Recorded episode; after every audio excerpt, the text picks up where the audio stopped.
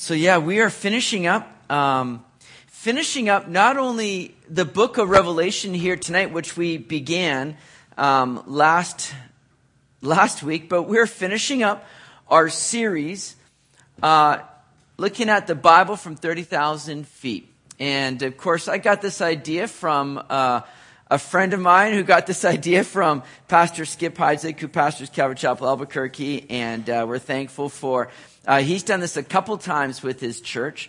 And, and what the Bible from 30,000 feet is really all about is just really taking an aerial view of God's Word and really being able to go through it. Sunday mornings, we take our time going through God's Word, verse by verse, chapter to chapter. But here for the last little while now, about a year and a half to two years now, we've been going through this aerial view where we've looked to just take uh, a number of sort of key themes and ideas through the book of Revelation here, or through the whole of the Bible, I should say, and really just kind of gain a better insight to the, to this interwoven story of redemption that takes us from Genesis to Revelation.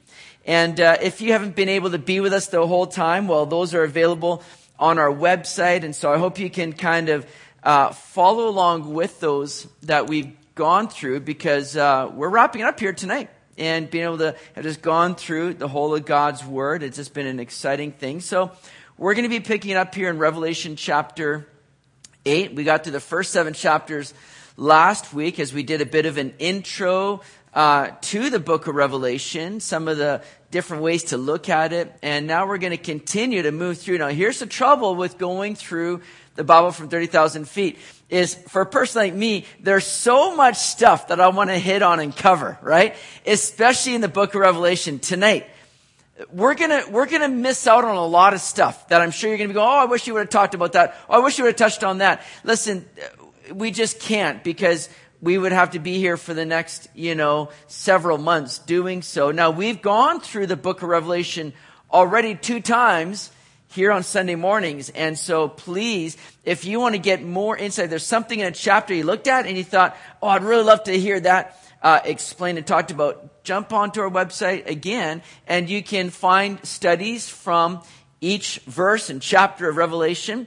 Uh, from our previous studies and get some more deeper insight into these things. But tonight we really just want to take a, an aerial view and look at some of the key things going on um, in the book Revelation, looking at, you know, end times things here, and that's what we want to look at here tonight. So, listen, let's just um, pray. Again, ask Lord to lead us through this time here. Lord, thank you for this opportunity just to get into your word here again tonight. And uh, we just pray you lead us and guide us by your spirit. Just bring to mind the things that need to be talked about and just bring clarity to these things for us. Uh, and just lead us in your truth. We pray in your name. Amen. Amen. So Revelation here, chapter 8. Now, what I want to do is, again, just sort of look at um, kind of this outline that we see in the book of Revelation, because a lot of people look at the book of Revelation and they think, oh my goodness, this book scares me. I don't want to, I don't want to get into it. This is too involved, too heady for me. This is too much. Uh, it kind of scares me. I'm just going to leave it alone. But you know, we find in Revelation 1 verse 3, chapter 1 verse 3, that there's a, a blessing for all those that will take time to look at this book. It says, blessed is he who reads and those who hear the words of this prophecy and keep those things which are written in it. For the time is near. So we see this kind of built-in blessing to those that will take time to be in the book of Revelation, but there's also that built-in outline for us in Revelation 1 verse 19. And so here's what it says there. It says, write the things which you have seen, the things which are, and the things which will take place after this. So as we go through this book of Revelation, we're following this natural outline that we see right there in verse 19. Here's what we see. It, John is told to write the things he's seen. The things that he's seen is Jesus Christ. The apostle John is writing this. He's been with Jesus. But then in chapter one, John is given a revelation. Jesus shows up to him, reveals himself not as he once was, but as he is now, the conquering, reigning king. So John sees this very awesome vision of Jesus, this, this revelation of Jesus. Then in chapters two to three, he's told, write the things which are. In John's day, it was a age of, of the church. So chapters 2 and 3, John is given specific word about seven churches of Asia. All right? Seven churches of Asia, which, which can take us through, really, when you look at them, and we, we went through that here, you, you can kind of see this sort of depiction of, of the different phases or stages of church history. Right from the early church to where we are now, right? The, the church of, of um, Laodicea, this lukewarm church, kind of complacent, apathetic. Sort of like what we see in, in a, a lot of Christians today. Not you guys. You guys are here on a Wednesday night. There's no apathy going on here. No, let me tell you. But for some, it's kind of like, you know, lukewarm. It's sort of easy kind of religion for some, but not really pressing. So, so we see these stages of, of church history. So write the things which are churches, chapters 2 and 3. And then John's told, write the things which will take place after this. After what? After the churches. And then in chapter 4, John is told, come on up here. He's taken up to heaven, where he begins to see the scene in heaven as we move into this tribulation period, which covers from chapters 4 to 19. And in those chapters, the church isn't mentioned until we see the church coming back with Jesus again at a second coming in chapter 19. Church is not mentioned again. What took place? The rapture. I think John being called to heaven is a picture of the rapture, and we don't see the church mentioned again. We're talking about things now that are taking place after the church, this time where God is going to be acting out this and, and, and um, pouring out this judgment on a Christ rejecting world. And it's a time where he's going to, again, be working with Israel very specifically here, calling out to them because there's that one week in Daniel's prophecy, Daniel chapter 9 that seven year period that is left undone right now, that hasn't happened. And that's going to be fulfilled during the seven year tribulation that we see happening in Revelation. So that's the outline that we looked at. We went through chapters 1 to 7 last week as we looked at the revelation of Jesus. We saw uh, about the churches and we began to see this view, this scene happening in heaven. Chapter 6 to 7, we saw the beginning of the seven year tribulation unfolding where the first six seals of judgment were being released. And then we were given that parenthetical pause, right? A break in the action to fill in some more details as to what's unfolding during this time of the tribulation. And there in chapter seven, we saw how God had marked and sealed 144,000 Jews, 12,000 from each of the tribes of Israel, that were going to be spared, saved, secure in Christ, and we're going to go out and be evangelists for Christ, right? And that's the great thing is here is a seven year tribulation unfolding. It's a time where the judgment of God is being poured out, the wrath of God for man's rebellion against him, and yet he's still providing opportunity for people to get right with him, right? Because let's face it, God could just say, it's judgment time, you're done, out. One, it takes half a second for God but he gives it seven years. Why? He's giving people an opportunity to repent and turn to him. And we'll see that as we continue on through our study here tonight. So the tribulation is marked by three sets of judgments. Three sets, this, the, and they're all seven, all right? Three sets of seven judgments. You got the seven seals, you got the seven trumpet judgments, and then you got the seven bowl judgments. And between each of these, you'll see this parenthetical pause giving more info and details as to what is really also unfolding and happening alongside of all these things. So notice a couple things. The seventh seal is what brings forth the next wave of judgment in the seven trumpet judgments. And then the seventh trumpet judgment is going to kind of give way and open up to the seven bowl judgments to come. And interestingly, the seven bowl judgments and the, and the trumpet judgments are going to deal with the, the same areas here. You see a lot of parallels between uh, the trumpet judgments and the bowl judgments there, where you see the things that are being hit and impacted there. So that's kind of a little uh, list and chart for you to kind of look at there. So we also see a wonderful thing taking place in heaven while the seventh seal is being opened. Look at Revelation 8, verse 1 to 6. Notice this here. Revelation chapter 8, verse 1 to 6. When he opened the seventh seal, there was silence in heaven for about half an hour. And I saw the seven angels who stand before God, and to them were given seven trumpets. Then another angel, having a golden censer, came and stood at the altar. He was given much incense that he should offer it with the prayers of all the saints upon the golden altar, which was before the throne. And the smoke of the incense with the prayers of the saints ascended before God from the angel's hand. Then the angel took the censer filled it with fire from the altar, and threw it to the earth. And there were noises, thunderings, lightnings, and an earthquake. So the seven angels who had the seven trumpets prepared themselves to sound. So notice these were the prayers of all the saints. Probably the saints of all time. We, re, we, we read in Revelation 6 verse 10, the tribulation saints who were under the altar and they were asking, Oh Lord, how long, uh, or, or sorry, it says, how long, O Lord, holy and true, until you judge and avenge our blood on those who dwell on the earth. It's essentially been the prayer of the saints throughout history. Basically praying, Lord, your kingdom come, your will be done on earth as it is in heaven. And this now, in, in Revelation 8, we see really the answer and the fulfillment to that prayer. Right? It reminds us that true prayer is not getting man's will done in heaven, it's seeing God's will done on earth. And that's what's being sought after here and, and being lifted up here, these prayers before God. And every, here's the great thing too, is that every prayer is heard by God. And every prayer is going to be answered by God. Maybe not in your timing, but it will be answered. So these first four trumpet judgments begin to unleash major catastrophic situations on the earth in verse 7 chapter 8, burning hail destroyed a third of the earth's trees and all the grass, right? Imagine that. I mean, this doesn't go well for all the environmentalists right now. They're, they're cringing when they hear this kind of stuff happening, but that's what's going on. Uh, chapter 8, verse 8 to 9, a burning mountain like object was thrown into the sea, turning a third of it to blood, killing off a third of its creatures and ships. A large star or meteor called wormwood comes crashing down, making a third of the rivers, the fresh water now poisonous, killing anybody that drinks of it. And then in verses 12 to 13, the sun, moon, and stars were partially darkened, causing a third less light than before.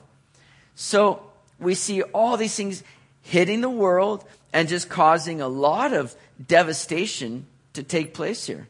Now, if you think that was bad, right? I think that, uh, man, that, that is pretty severe.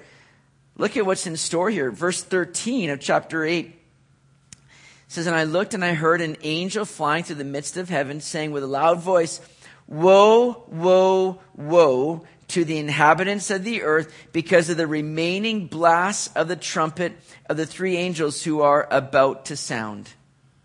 So woe, woe, woe for, you know, one woe for each of the next trumpet judgments that are to sound. And it's going to get heavy. All right. It's going to be some heavy woes because now we're not just seeing an onslaught against the earth, you know, where there's waters or trees or grass getting devoured. Now we're seeing things beginning to impact humanity personally and, and, and physically here. Judgments that directly hit mankind. Look at chapter 9, verse 1. Then the fifth angel sounded. And I saw a star fallen from heaven to the earth. To him was given the key to the bottomless pit. And he opened the bottomless pit, and smoke arose out of the pit like the smoke of a great furnace. So the sun and the air were darkened because of the smoke of the pit. Now, this isn't a star like what we saw in chapter 8, where some celestial kind of, you know, uh, star falling from the sky. This star is referred to by a personal pronoun. Many believe this is speaking of Satan, who is given access now to carry out his diabolical plans here during the tribulation, right? So when he opens his pit, there's this horde of demonic scorpion like locusts that are released and emerge upon mankind. But not all mankind. It says it's only going against those who don't have the seal of God. In other words, those that were sealed of God in chapter 7 are protected and they're secure in Him. Do you realize that you are sealed with the Holy Spirit? And do you realize that there is a security and a protection afforded the believer that others in the world don't have? It's why I, I believe that a, a, Christian cannot be demon possessed. Some would like to say, oh, yes, he can. No, I, I don't believe that at all because if the Holy Spirit is in us, do you think he's going to allow a demon to take up residence in us as well? No way, not a chance. we're sealed and we're secure, we're protected by the Lord. Well, moving into verse 5 of chapter 9. Look at what goes on here by these demonic forces now. Verse 5. And they were not given authority to kill them, but to torment them for five months. Their torment was like the torment of a scorpion when it strikes a man. In those days, men will seek death and will not find it. They will desire to die, and death will flee from them. So, these demonic forces, in, in some way, are going to inflict and bring on such torment and agony for people that they're going they're going to wish to die, right? I saw a video of a, a, a, person allowing himself to get stung by one of those murder hornets. You heard about those, right? I'm like, first of all, what is the matter with you? And secondly, you know, I mean, you're, you're crazy. Somebody get him some help here. But uh, it was just just writhing, just the the pain that was coming out of this guy. It was just like, oh my goodness, it just sent shivers up my spine. But um, think about what these are going to be like. This is going to cause people to want to die, and yet for five months, death is going to escape them. They're not going to be able to do anything about it here. Now, the sixth trumpet judgment was another release of demonic forces. This time, it's four angels now bound at the river Euphrates, right? Sixth trumpet judgment. Verse 13 there. But now, interesting, we hear about these bound angels. Does sound, sound familiar to you?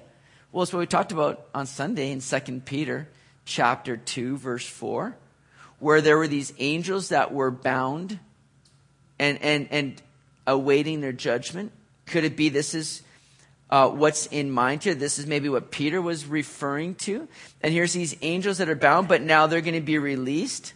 And, and they're going to be released to go ahead and, and uh, kill a third of mankind here. Look at verse 15. So the four angels who had been prepared for the hour and day and month and year were released to kill a third of mankind. I mean, just, I don't think we can completely fathom what that's going to be like to all of a sudden, we've already seen many people killed to the, the seal judgments, and now a third of mankind is just gone.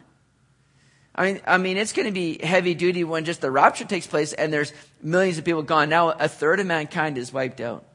I mean, think about just the, the, the collateral, the fallout from the collateral damage, the, you know, the difficulty that's going to come from all of that. It's, it's just, it's hard to even wrap your mind around that kind of stuff from happening. So these angels are released. They're also going to be leading a 200 million person army. Look at verse 16. Now, the number of the army of the horsemen was 200 million. I heard the number of them 200 million person army. Now, many believe this is an actual army that's going to rise up. We're going to see uh, an army that's rising up. They're going to make their way through the Euphrates River that's been dried up later on, and they're going to be coming to fight against God and against God's people.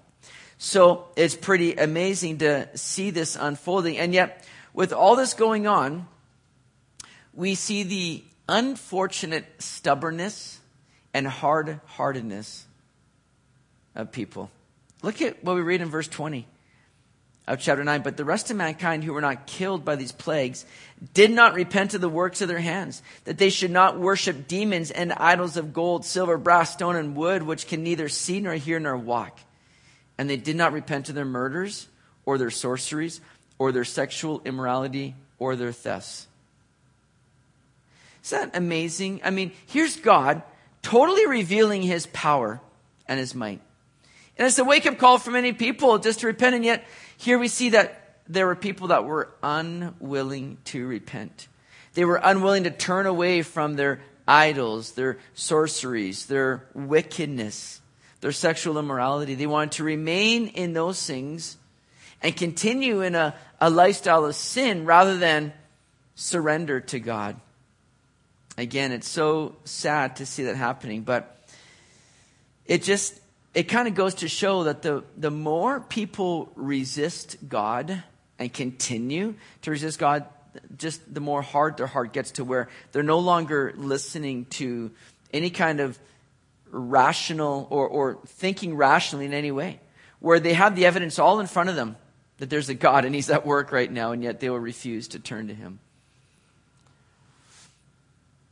Now, chapters 10 to 15 give us a longer now parenthetical break. We just come out of the seven, the, the, the trumpet judgments. All right, the seventh one is yet to sound. But again, like we've seen, there's these parenthetical breaks between these judgments that begin to fill in a bit more of the details as to what's going on. And we see a long one now between chapters 10 to 15 where we see a number of things that are going to be happening during the tribulation. Look at chapter 11, verse 1. Chapter 10 is interesting. I mean, just an angel coming and giving this book to John to eat up.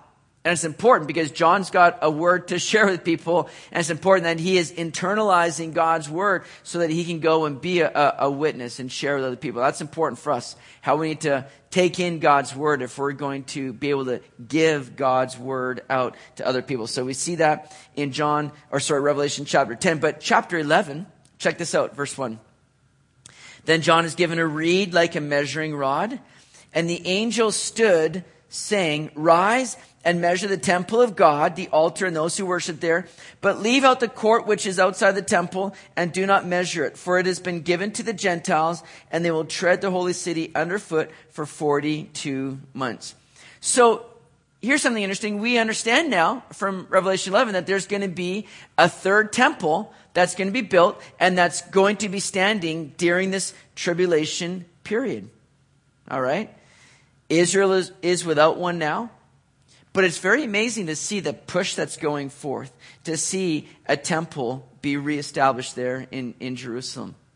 I mean, when you go to Jerusalem, you can visit the Temple Institute. I love going to the Temple Institute where they have this organization has all the different furnishings for the temple, all the different articles that need to be in there, the, the, the priestly garments. They've got all these things ready to go so that when a temple is rebuilt, it can start to be in action really quickly here, right? So they're ready. They're wanting that. And it's interesting because when you talk to Jews today and you ask them, how are you going to recognize the Messiah today? Who are you looking for exactly? And, and they'll tell you, you know, we'll know the Messiah because he's going to lead us in the rebuilding of our temple. And isn't that so kind of fitting and, and an easy way for the Antichrist to come in and win, the, win over the, the support of Israel, win over the, the favor and the following of Israel. Because he's going to come in and lead them in the rebuilding of the temple. Now, we've got a, a, an interesting situation. Let me, first of all, just, you know, look at the history of the temple real quickly. Israel's first temple, built by Solomon on Mount Moriah, 1050 BC. Babylonians destroyed Jerusalem, sacked that temple in 586 BC. The temple was then rebuilt by Zerubbabel in 536 BC. King Herod, seeking favor with the Jewish people, enlarged and expanded that temple. And then it was that temple that was standing in Jesus' day, the, the, the second temple, right?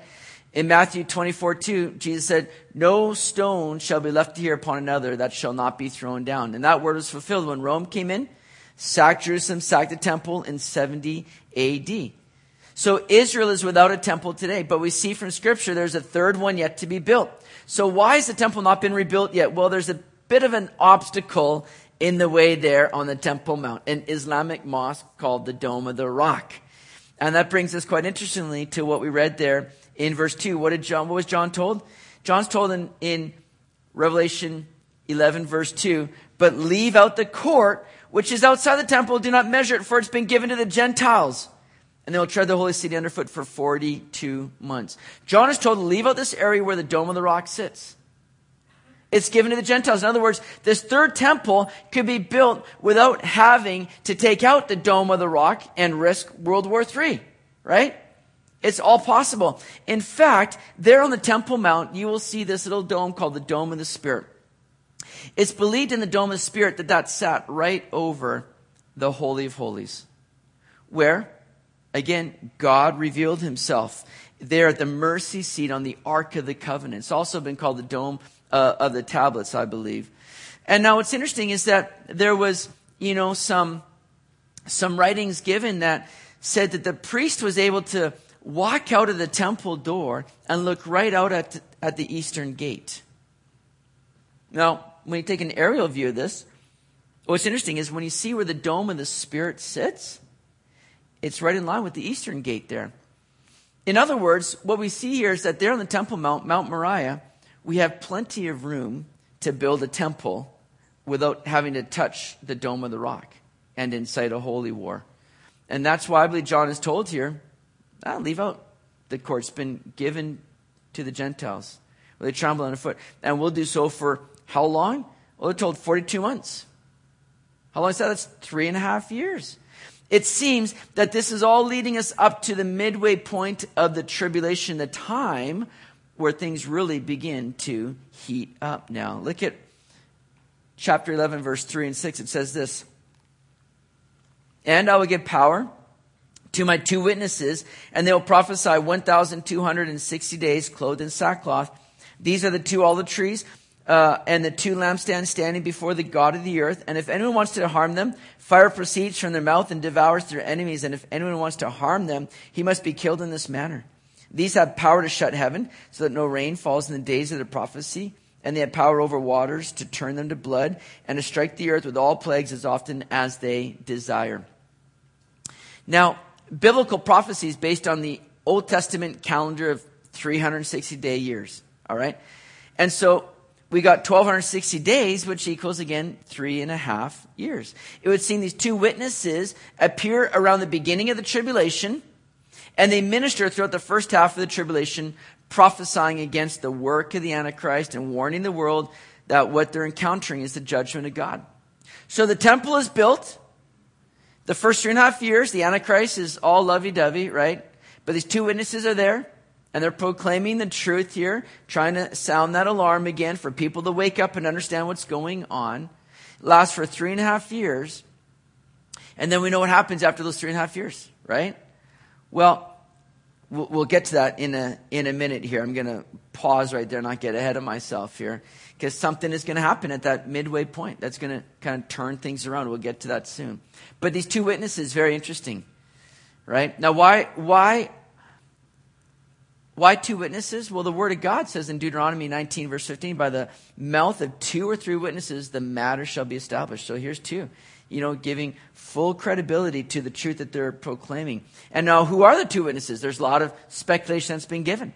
The front runners are Moses and Elijah. We see the things that they're doing stopping rain, turning water to blood. That's things that Elijah did stop in the rain and Moses turning the water to blood. So many believe that's why. But we also know that Elijah and Moses were the two that stood with Jesus on the Mount of Transfiguration, right? Matthew 17. And so there's many that believe that's the case. There's others that some have thought it could be. Some have thought it could be Enoch along with Elijah. Those are the only two people that we know never died. They were just translated, taken up to heaven, right? So perhaps they're going to come back to the earth where they're going to be killed but then we see something interesting happen here. After three and a half days of being killed, with the Antichrist coming after them, they are, are resurrected again. And they are taken up to heaven, where all their enemies see that happening. Could you imagine? I'd love to see their faces, right? When they see these two all of a sudden rising. Everybody's been partying. These two witnesses are killed. Suddenly, like this, this conviction has been stopped, and everybody's celebrating. They're exchanging gifts with one another. They're having a merry old time. Suddenly, boom, these things start to stir again. They just rise up. I mean, could you imagine? I think, I think as these two were rising up, there were people falling down. I mean, hearts were probably stopping at that point right there, right? I mean, that would be freaky to see, but that's what unfolded. So then we come to the seventh trumpet judgment. Revelation 11, verse 15. Then the seventh angel sounded, and there were loud voices in heaven saying, The kingdoms of this world have become the kingdoms of our Lord and of his Christ, and he shall reign forever and ever. Now I love that. Because that's essentially what God is doing. He's restoring the world back to the rightful order under his reign. Right now, Satan is the, known as the prince, the power of the air, the, the ruler of this world. But Jesus is, is claiming back all these things. The kingdoms of this world have become the kingdoms of our Lord. They're His, they're rightfully His. And He's claiming them back here. I love that. Well, chapter 12 gives us now this, this age old cosmic battle that has been fought since the beginning of time. It's a battle where Satan has tried to thwart God's plan. So we see this, this woman now in chapter 12, verse 1, who's about to give birth. Now that's an interesting kind of picture. She's got the moon, uh, the sun, the moon under her feet, and on her head a garland of 12 stars. Well, you go back to Genesis chapter 20, 37, verse 9, and you see that this is kind of picturing the nation of Israel. This isn't Mary who's giving birth to Jesus. This isn't representative of the church, as some would like to say. I believe this is picturing the nation of Israel, who did indeed give birth to the Messiah. Jesus Christ, the Messiah, came forth out of the, the Jewish people, right? Satan knew that this child was going to come ever since Genesis 3, verse 15, where, where God said that he's going to he's going to crush your head, right? Satan knew that this Messiah was going to deliver the death blow. So Satan's plan has been to try to stop this Messiah from coming forward, try to thwart God's plans. If he needed to wipe out that whole entire race of people, nation, then he would do so. And he's attempted to do that. He's tried. So Revelation 12 begins to depict this kind of struggle. And, and Satan continues on through the tribulation to try to take out Israel and prevent God's plans from unfolding. Now we're introduced to this dragon here in verse 3. Look at this. And another sign appeared in heaven. Behold, a great fiery red dragon, having seven heads and ten horns and seven diadems on his heads. His tail drew a third of the stars of heaven and, and threw them to the earth. This dragon is speaking of Satan. He's been on the attack of Israel. And, and, and this is what's believed to be the reference to, you know, a third of the angels. It says a third of the stars of heaven. Again, that could be speaking of, of angels. Taking a third of the angels that are now his demonic forces doing his bidding. Now, what's interesting is be, between verse 5 and verse 6, we have an interval of some 2,000 years, right? Look at verse 5. She bore a male child who was to rule all nations with a rod of iron, and her child was caught up to God in his throne. Then, verse 6, the woman fled into the wilderness. Between verse 5 and 6 there is this interval of 2,000 years. Christ taken up to heaven after his resurrection. But now we're moving right ahead to, again, this scene unfolding in the tribulation period where after the three and a half years, the Antichrist reveals his true colors and goes after Israel. Remember what Jesus said in Matthew chapter 24, verse 15 and 21. Therefore, when you see the abomination, desolation spoken of Daniel by, or spoken of by Daniel, the prophet, standing in the holy place, whoever reads, let him understand. Then let those who are in Judea flee to the mountains. Let him who is on the housetop not go down and take anything out of his house. And let him who is in the field not go back to get his clothes. But woe to those who are pregnant, to those who are nursing babies in those days, and pray that your flight may not be in winter or on the Sabbath. For then there will be great tribulation, such as not been seen since the beginning of the world until this time, no, nor ever shall be. So what's happening is God, Jesus gave warning to Israel and said, listen, when you see the abomination of desolation, in other words, like we said, three and a half years of the tribulation, the Antichrist has been on the scene. He's helped Israel build the temple. Everybody's been like, this is our guy. Man, he's leading us in this great unity here among, but then, midway point of the tribulation, the Antichrist is going to go in the temple and seek to be worshiped himself. And people are going to understand this guy's blasphemous. He's not our guy. And the Antichrist is going to ramp up this attack against Israel. Jesus warned them of it and said, when he said happen, flee to the wilderness. And here in verse 6 of Revelation 12, then the woman fled in the wilderness. Israel fled in the wilderness just as they were instructed to do where she has a place prepared by God. Many believe that place prepared by God is the city of Petra, where they're going to be held up in this great kind of fortress like city there and be kept safe until Jesus comes back again. Now, until this time, Satan had access to heaven. Satan's not in hell, as many people think. Satan wants no part of hell. Hell is not his home. Satan is roaming the earth, like we know, as Peter tells us. He has access to heaven, just as we saw in the book of Job. But a war is going to break out in the heavens, and Satan and his angels are going to be cast down to earth without access to heaven any longer. Look at verse 13 of chapter 12. Um, sorry, that's not the reference there. Um, oh, verse 7, yeah. And war broke out in heaven. Michael and his angels fought with the dragon, and the dragon and his angels fought, but they did not prevail, nor was a place found for them in heaven any longer. So the great dragon was cast out, that serpent of old, called the devil and Satan, who deceives the whole world. So Satan, during the tribulation period, is no longer having access to heaven. He's going to be cast down to the earth here once and for all, where he's going to eventually meet his final demise and judgment.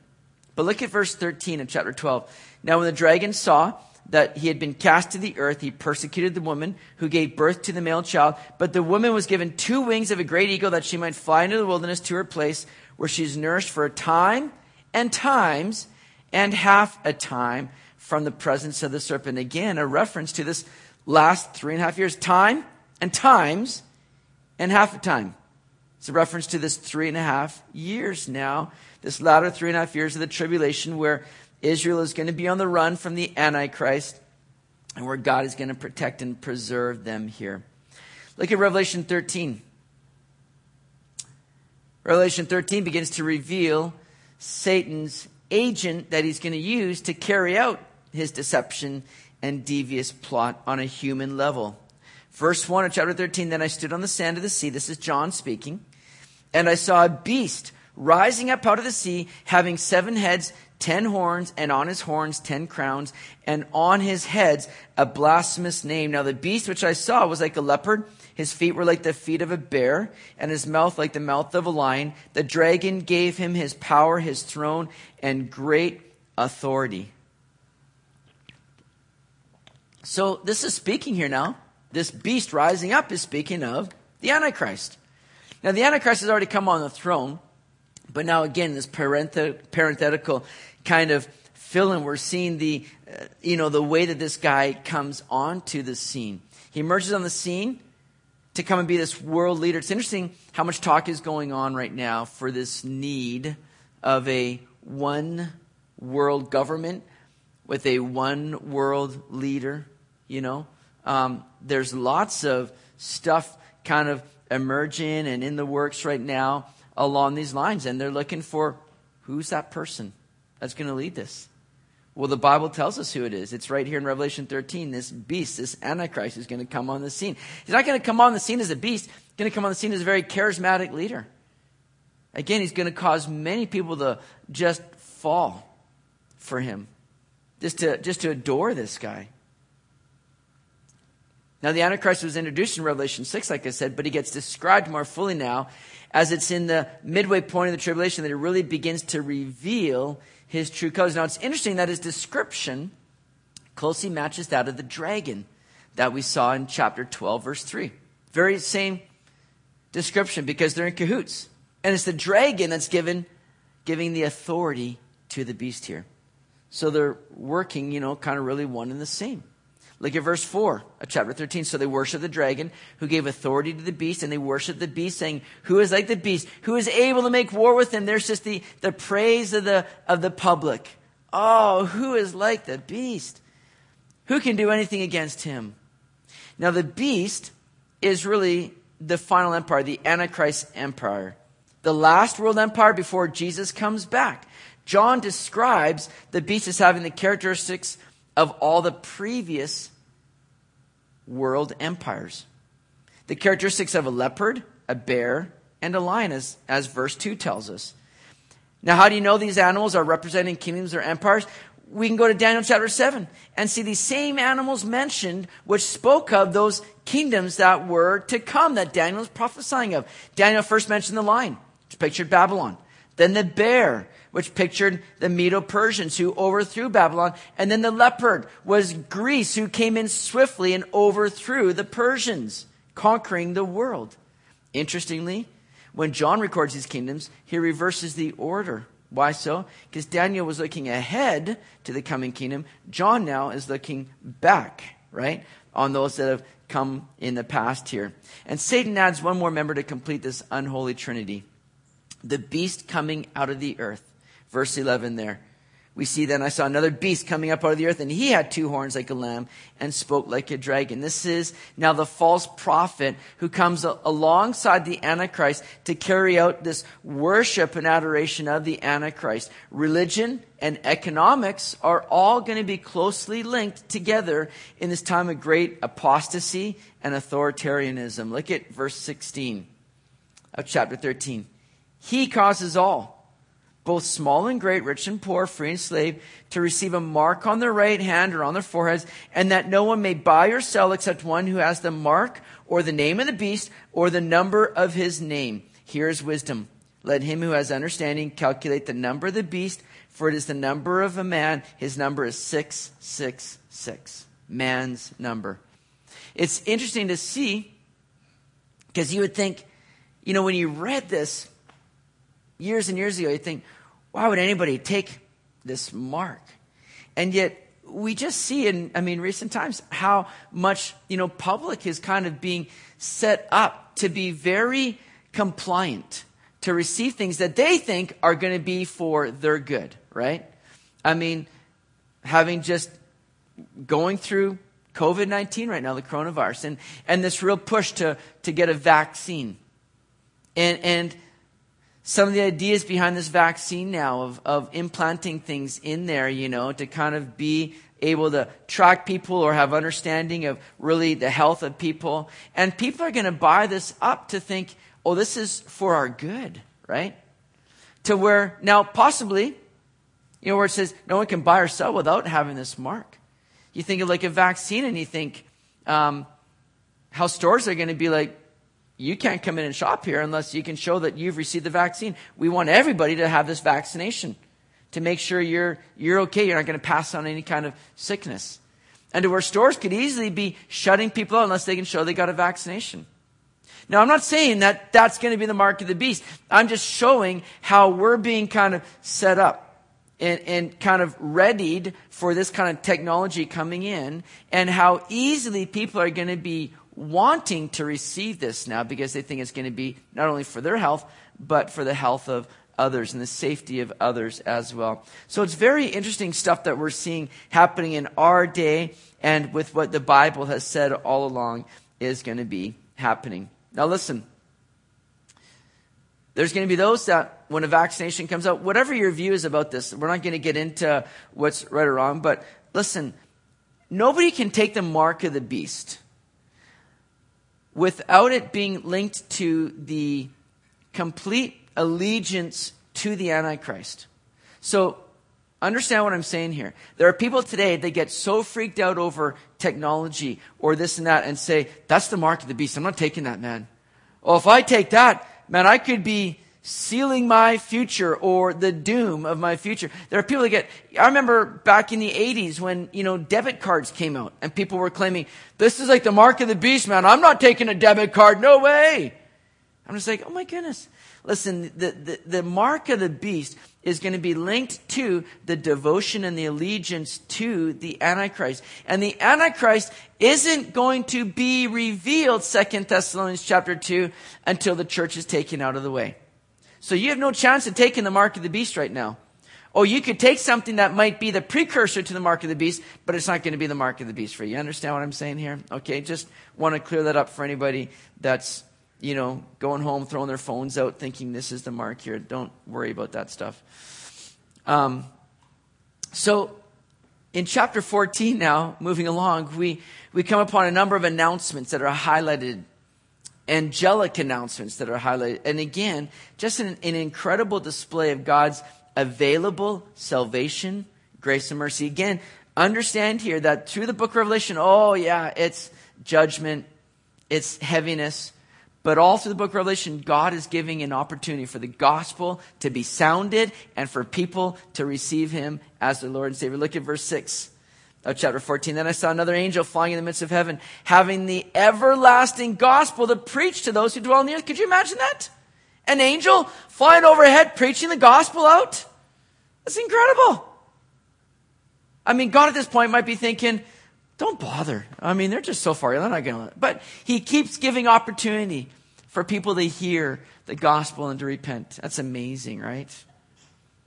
So the angel says in verse 7, saying with a loud voice, Fear God, give glory to him, for the hour of his judgment has come, and worship him who made heaven and earth, the sea, and springs of water. Hey, let's jump over to chapter 16. Chapter 16, we see the last series of judgments. We see the bowl judgments here. And it's interesting that the first judgment was loathsome sores of those that had the mark of the beast. That could be all related to perhaps, you know, un- unproven technology that's being, here, take this. This should be okay. I don't think there'll be any problems with this. And all of a sudden people are breaking out with loathsome sores. Now it's the judgment of God, we see no doubt. But uh, it seems that he's using what's being done to the mark of the beast to bring that on because all those that took the mark are now having loathsome sores, as it tells us in chapter 16, verse 2. And then again in verse 3, the waters were hit the sea became blood again, but this time all the creatures of the sea died. Remember in the trumpet judgment, it's a third of the creatures died, and now it's all creatures died. Whew! Can you imagine just a bunch of rotting fish floating? Along? Oh my word! All creatures died. I mean, that's that's a judgment right there. Just smelling the decay of these creatures in the sea. That's enough right there to make you repent and drop on your knees there. Look at verse 5 with me here, chapter 16. And I heard the angel of the water saying, You are righteous, O Lord, the one who is and who was and who is to be, because you have judged these things, for they have shed the blood of saints and judgments, and you have given them blood to drink, for it is their just due. And I heard another from the altar saying, Even so, Lord God Almighty, true and righteous are your judgments. Now, I love that we read often in Revelation that God's ways are just and true. You'll see that more than once. Just and true are your ways. You see, God does all things with justice and in righteousness. And it's what people are calling for today, isn't it? Right? Oh, we want justice. Listen, justice doesn't come apart from God. God is the only one that judges with complete righteousness and justice. Man, man can't do that. Only God does. He alone comes righteously and carrying out just judgment. Well, the sixth bowl there, verse 12, reveals that the Euphrates River, as I mentioned earlier, is going to be dried up, by which this massive army that's conspiring together and being led by this, these spirits of demons uh, are, are going to be making their way. And these kings from the east here put themselves in a position for this great battle known as the Battle of Armageddon. The seventh bowl judgment is kind of the, the culmination of all these judgments. It, it meant the wrath was complete. As Jesus took the wrath of sin upon him on the cross and completed the work, he too said, It is finished. Now notice that in verse 16. Then the seventh angel poured out his bowl into the air, and a loud voice came out of the temple of heaven from the throne, saying, It is done just as Jesus echoed, It is finished on the cross. And in verse 18, there were noises and thunderings and lightnings, and there was a great earthquake, such a mighty and great earthquake as had not occurred since men were on the earth. Incredible signs accompanied this finished work of judgment, just as it did when Jesus died on the cross, taking that judgment of God for our sins. See, judgment needs to be poured out. You can either receive it there through Jesus who died on the cross to take the judgment of your sins so that you wouldn't have to pay for it. Or you unfortunately go through that judgment at another time when you're not going to be spared from those things. It says in verse 19 Now the great city was divided into three parts. And the cities of the nations fell, and great Babylon was remembered before God to give her the cup of the wine of the fierceness of his wrath. So the city of Babylon now there's this real focus here in, in Revelation. It's Satan's capital city. It's the center of false religion and this system of oppressive economical uh, or oppressive economy, of commercialism. And it's led people down a deceptive path of spiritual fornication. Revelation 14, verse 8 said as much. And another angel followed, saying, Babylon is fallen, is fallen that great city, because she has made all nations drink of the wine of the wrath of her fornication. So, Babylon was remembered before God. She's going to get her just due. Now, Babylon was a real city, all right? Again, it was something that was very real, but throughout Scripture, it became synonymous with the world system, that system that is opposed to God. So, chapter 17 and 18 are going to are going to detail now the fall of religious Babylon and economic Babylon, these two parts of Babylon. That's why Revelation 14:8 says, I believe Babylon is fallen, is fallen. It repeats itself because there's these two components to this world system that works in opposition to God. There's the false religious side and the oppressive commercialism side. Look at verse 1 of chapter 17. Then one of the seven angels who had the seven bowls came and talked with me, saying to me, Come, I will show you the judgment of the great harlot who sits on many waters, with whom the kings of the earth committed fornication, and the inhabitants of the earth were made drunk with the wine of her fornication. So he carried me away in the spirit into the wilderness, and I saw a woman sitting on a scarlet beast, which was full of names of blasphemy, having seven heads and ten horns. The woman was arrayed in purple and scarlet, and adorned with gold and precious stones and pearls, having in her hand a golden cup full of abominations and the filthiness of her fornication, and on her forehead a name was written Mystery Babylon the Great, the mother of harlots and of the abominations of the earth. So, this false religious system was rightly called the mother of harlots because it led people away from God and into unfaithfulness. That was always that immediate thing that God was calling on his people on. Walking away into idolatry, being unfaithful in their relationship to God. And Babylon has allowed people to drink of the, you know, drunkenness here, essentially, of her fornication. Led people astray. She's the mother of, of harlots, using this false religious component to draw people away from God. Well, next up is the judgment of that false economic system. And that too lured people into this prosperity and profiting off of the people. Look at chapter 18 now, verse 9. The kings of the earth who committed fornication and lived luxuriously with her will weep and lament for her when they see the smoke of her burning, standing at a distance for fear of her torment, saying, Alas, alas, that great city Babylon, that mighty city, for in one hour your judgment has come. And the merchants of the earth will weep and mourn over her, for no one buys their merchandise anymore.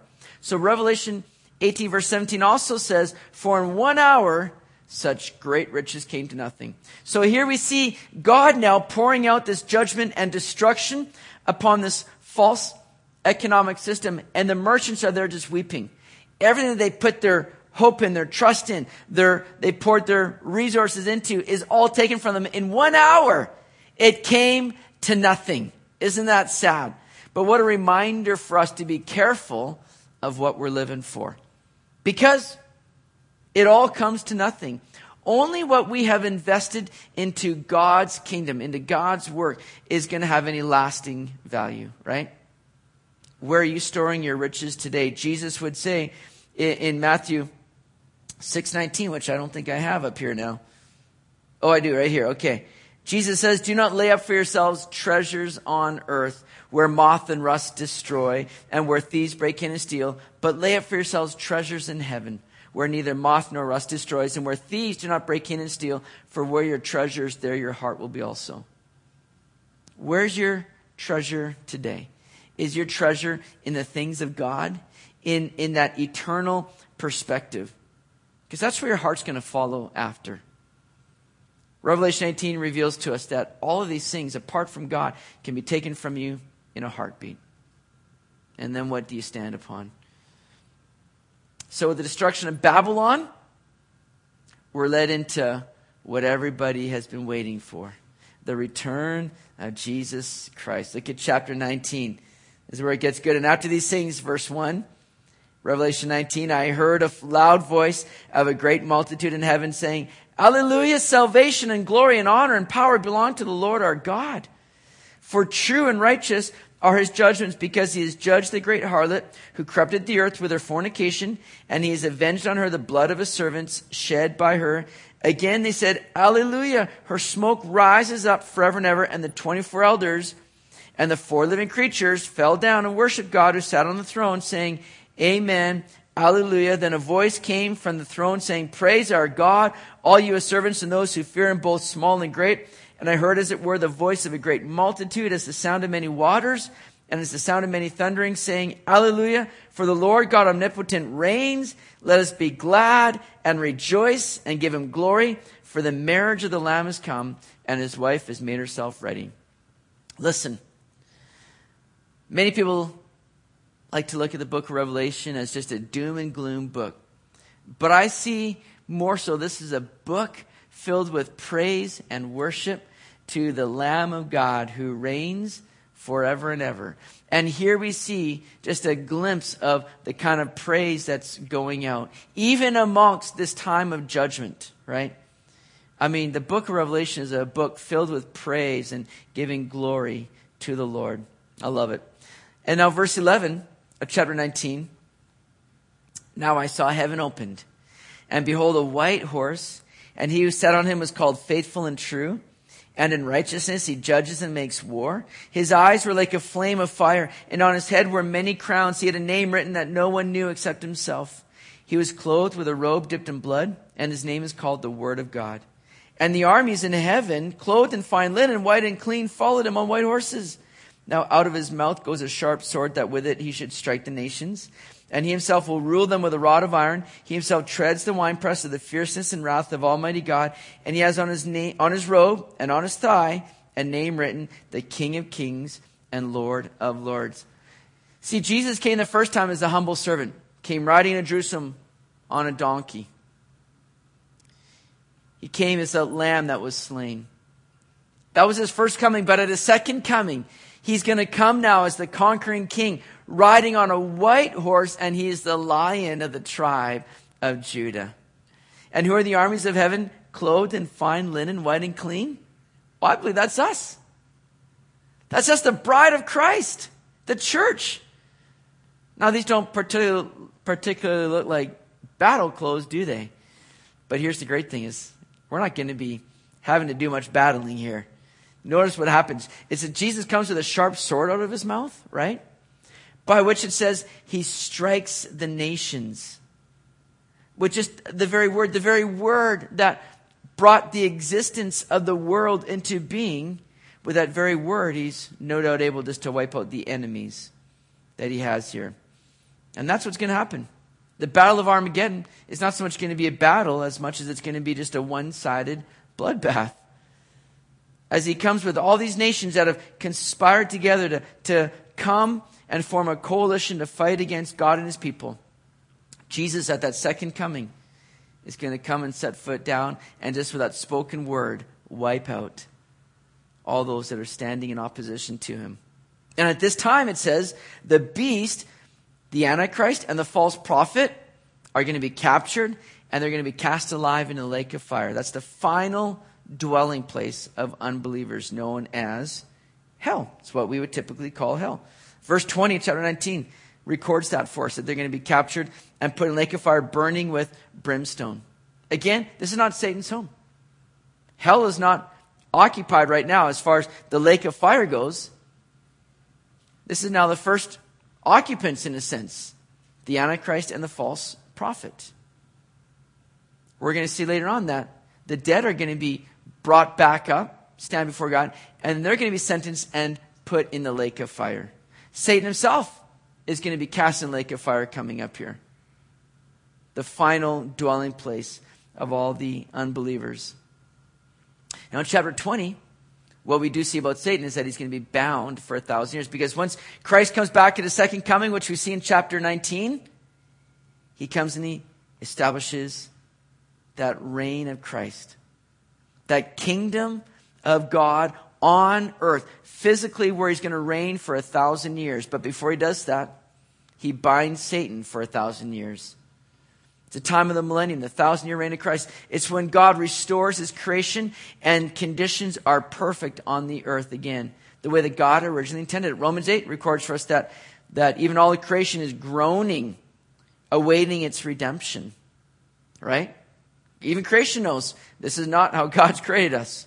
We're waiting for the time we're going to be redeemed, we're going to be restored, and that's going to take place during the millennial reign of Christ. Lots of passages in God's Word give us a glimpse of the millennial kingdom. Isaiah chapter 11 is, a, is an example that. The wolf shall dwell with the lamb, right? The leopard shall lie down with the young goat, the calf and the young lion and the fatling together, and a little child shall lead them. So it's going to be perfect conditions. Other samples of the millennial being brought up in scriptures, all there for you here. I won't go through each of them, but if you're taking notes down, you can record a couple of those. But you see, this millennium is going to be a time of enforced righteousness. You see, people who made it through the tribulation with faith in Christ are going to be brought into the millennium in their natural bodies. We are coming back with Christ after we've been in heaven with him for seven years during the tribulation. We're going to come back. We're in our glorified spiritual bodies, but there's going to be people brought in the millennium with natural bodies, with a free will. We've put off corruption and mortality. We put on incorruption and mortality. Sin no longer an issue for us, but there'll be those that'll be brought in who will have free will, natural bodies. And, and it's going to be a time where righteousness is going to be enforced. Satan is no longer active. There's no temptation trying to lure people away. Satan is going to be bound. But Satan is going to be released at the end. Look at verse 7 of chapter 20. Now, when the thousand years have expired, Satan will be released from his prison and will go out to deceive the nations which are in the four corners of the earth, Gog and Magog, to gather them together to battle, whose numbers as the sand of the sea, they went up on the breadth of the earth and surrounded the camp of the saints and the beloved city. And fire came down from God out of heaven and devoured them. Now you sit here and you think, why would you release Satan? You've got him bound. Everything's perfect. Why would you let him go again? Well, I think the reason for this here is because it's revealing something for us, something very true. Because a lot of people say, you know what? Evil and rebellion in the world is just really a result of our environment. It's the conditions that we're, we're born into. Sometimes we just don't have a choice. We just become a product of our environment. Well, listen, there's going to be the millennial reign where there's going to be. Now, think about this here. I mean, people coming in natural bodies. There's going to be reproduction. We're going to live longer. We're going to be a thousand years in. So think about the population explosion that's going to take place. Because it tells us that there's going to be those following this rebellion whose numbers as the sand of the sea. In other words, there's so many people that fall prey to Satan's deception that they're going to go and, and rebel against God. So it's going to be an incredible population explosion, but you wonder and you think, why would God allow Satan to be released? Because it's going to reveal that the heart of the problem is the problem of man's heart. It's not a product of, you're not a product of your environment. The issue is man's heart. Jeremiah 79 says, The heart is deceitful above all things and desperately wicked. Who can know it? That's why to be a part of God's kingdom, Jesus said we must be born again. Because during the millennium, these people in their natural bodies are going to have an external enforced righteousness, but unless there's an internal, inward transformation that takes place, it's really all for naught. The issue is man's heart. And it's only God that can come and take man's heart and transform it by people allowing God to come in and do that. We need to be born again. We need there to be a work of the Spirit that takes place rather than us trying to put on this external reformation. It's not reforming ourselves. It's not trying to be better people or do good things. It's transformation that takes place from the inside out. And that's the work of Jesus, the work of the Spirit. It goes beyond us. So, here come these armies, and just like the Battle of Armageddon, where Jesus comes and he just like, see you guys, it's over. They're wiped out. So too in this rebellion in Revelation 20. Again, it says that this fire came down from God and devoured them. They're all like, oh man, look at how many there are of us. We got them now. This is it. And all of a sudden, just, they're toast. They're just devoured. It's done. Now, verse 11 this is where we see the great white throne judgment. The great white throne judgment is for unbelievers. And so what we see here is that, verse 12, I saw the dead, small and great, standing before God, and books were opened. And another book was opened, which is the book of life. And the dead were judged according to their works by the things which were written in the books. The sea gave up the dead who were in it. Death and Hades delivered up the dead who were in them. And they were judged, each one according to, their, to his works. Then death and Hades were cast into the lake of fire. This is the second death. And anyone not found written in the book of life was cast in the book of fire, into the lake of fire, sorry. The lake of fire. So that's what the great white throne judgment is. It's not for believers, it's for unbelievers who have passed on, who are dead. They're going to be resurrected in a sense. They're going to stand and give an account. Listen. And in that scene here, there, there's no debate of guilt here, only prosecution. There's no defense or jury, just the judge. No appeal, just a sentence. That's all there is to it. Their names are not written in the book of life. They've died apart from putting their faith in Jesus. And now their judgment, their sentence is being pronounced. And they are now cast into the lake of fire, the final and eternal place of damnation, sadly. So, that leads us into chapters 21, 22. We're going to go through this quickly. Because here we see now a new heaven and a new earth. For the first heaven and the first earth had passed away. Also, there was no more sea. Then I, John, saw, chapter 21, verse 2, I saw the holy city, New Jerusalem, coming down out of heaven from God, prepared as a bride adorned for her husband. That's great. It says in, in verse 5 Then he who sat on the throne said, Behold, I make all things new. And he said to me, Write, for these words are true and faithful. Here we move in now from this place where we've been for a thousand years, perfect conditions on earth, but now God is making all things new. And a new heaven, new earth, a new Jerusalem coming down now. And this is going to be just so wonderful and beautiful because God is going to be there dwelling with us there in verse 3. God Himself will be with them and be their God. He's going to wipe away every tear from their eye, it says in verse 4. It doesn't mean that there will be tears in heaven. It just means that, how many people interpret that, that there won't be tears in heaven. There just won't be. Right?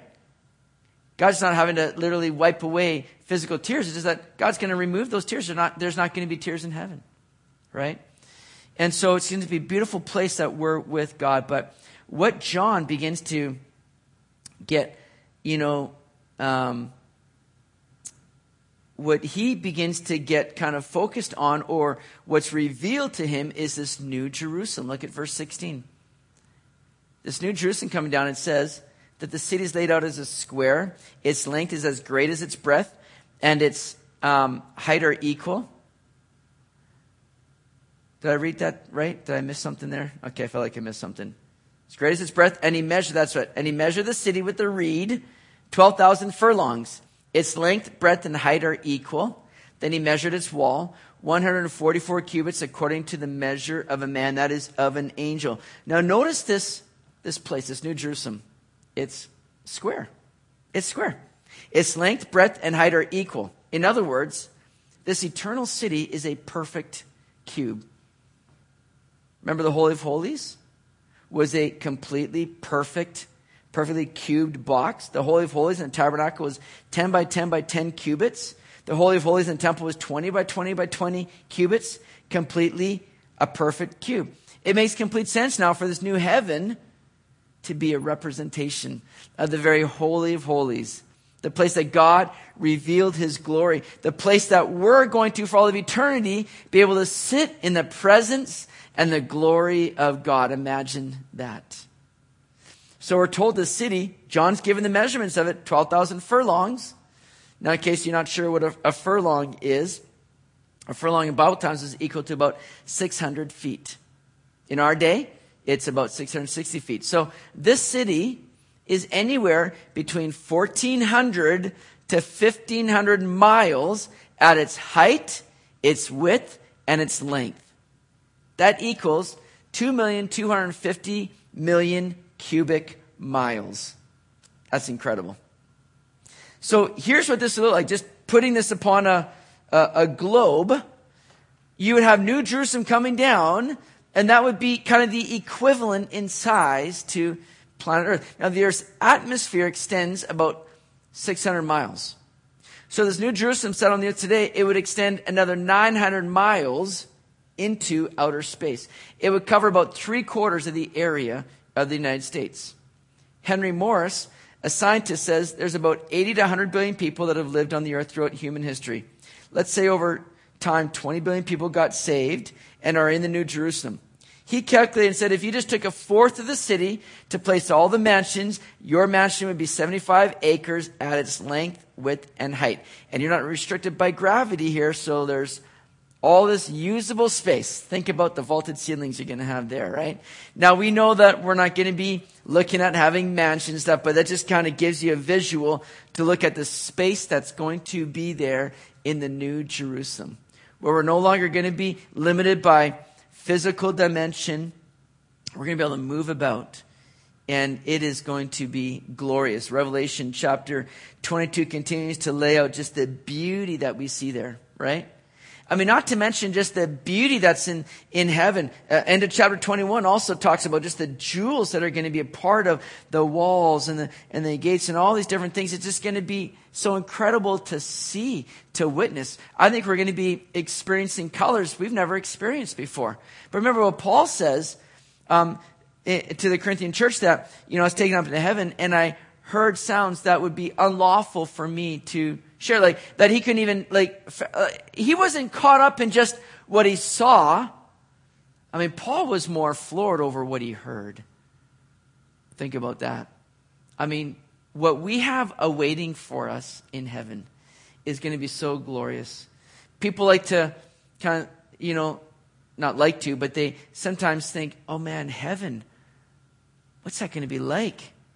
Doesn't that seem like can it get kind of boring if we're going to be there for eternity? What's it going to be like? I mean, that seems so so weird, but I, I, man, heaven is going to be glorious, my friends. Eternity is going to be exciting. Think about that. Seven years in heaven. We come back with Jesus. We get to witness the return of Christ, the end of the battle of Armageddon. We get to reign with him for a thousand years on a restored earth. And then we get to see a new heaven, a new earth come into play. I mean, eternity. Oh, my word.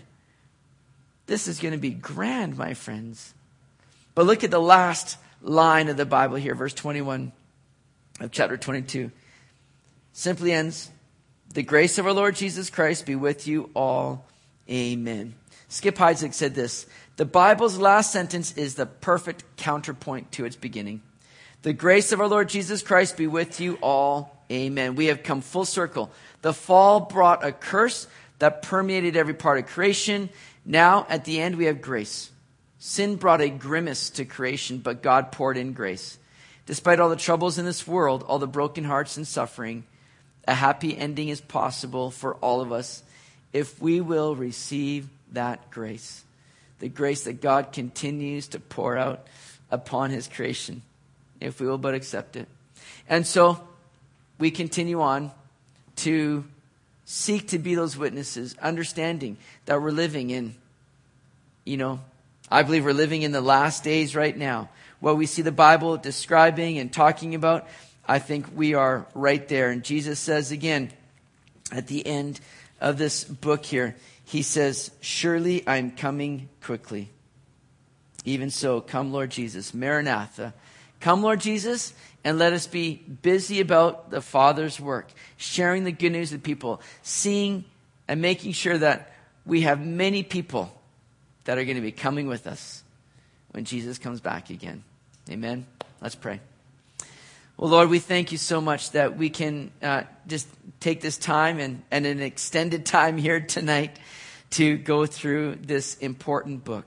It's a book that's overlooked, but it's a book that reveals so much to us here. And uh, it lays out all the things that we're even seeing kind of happening right now.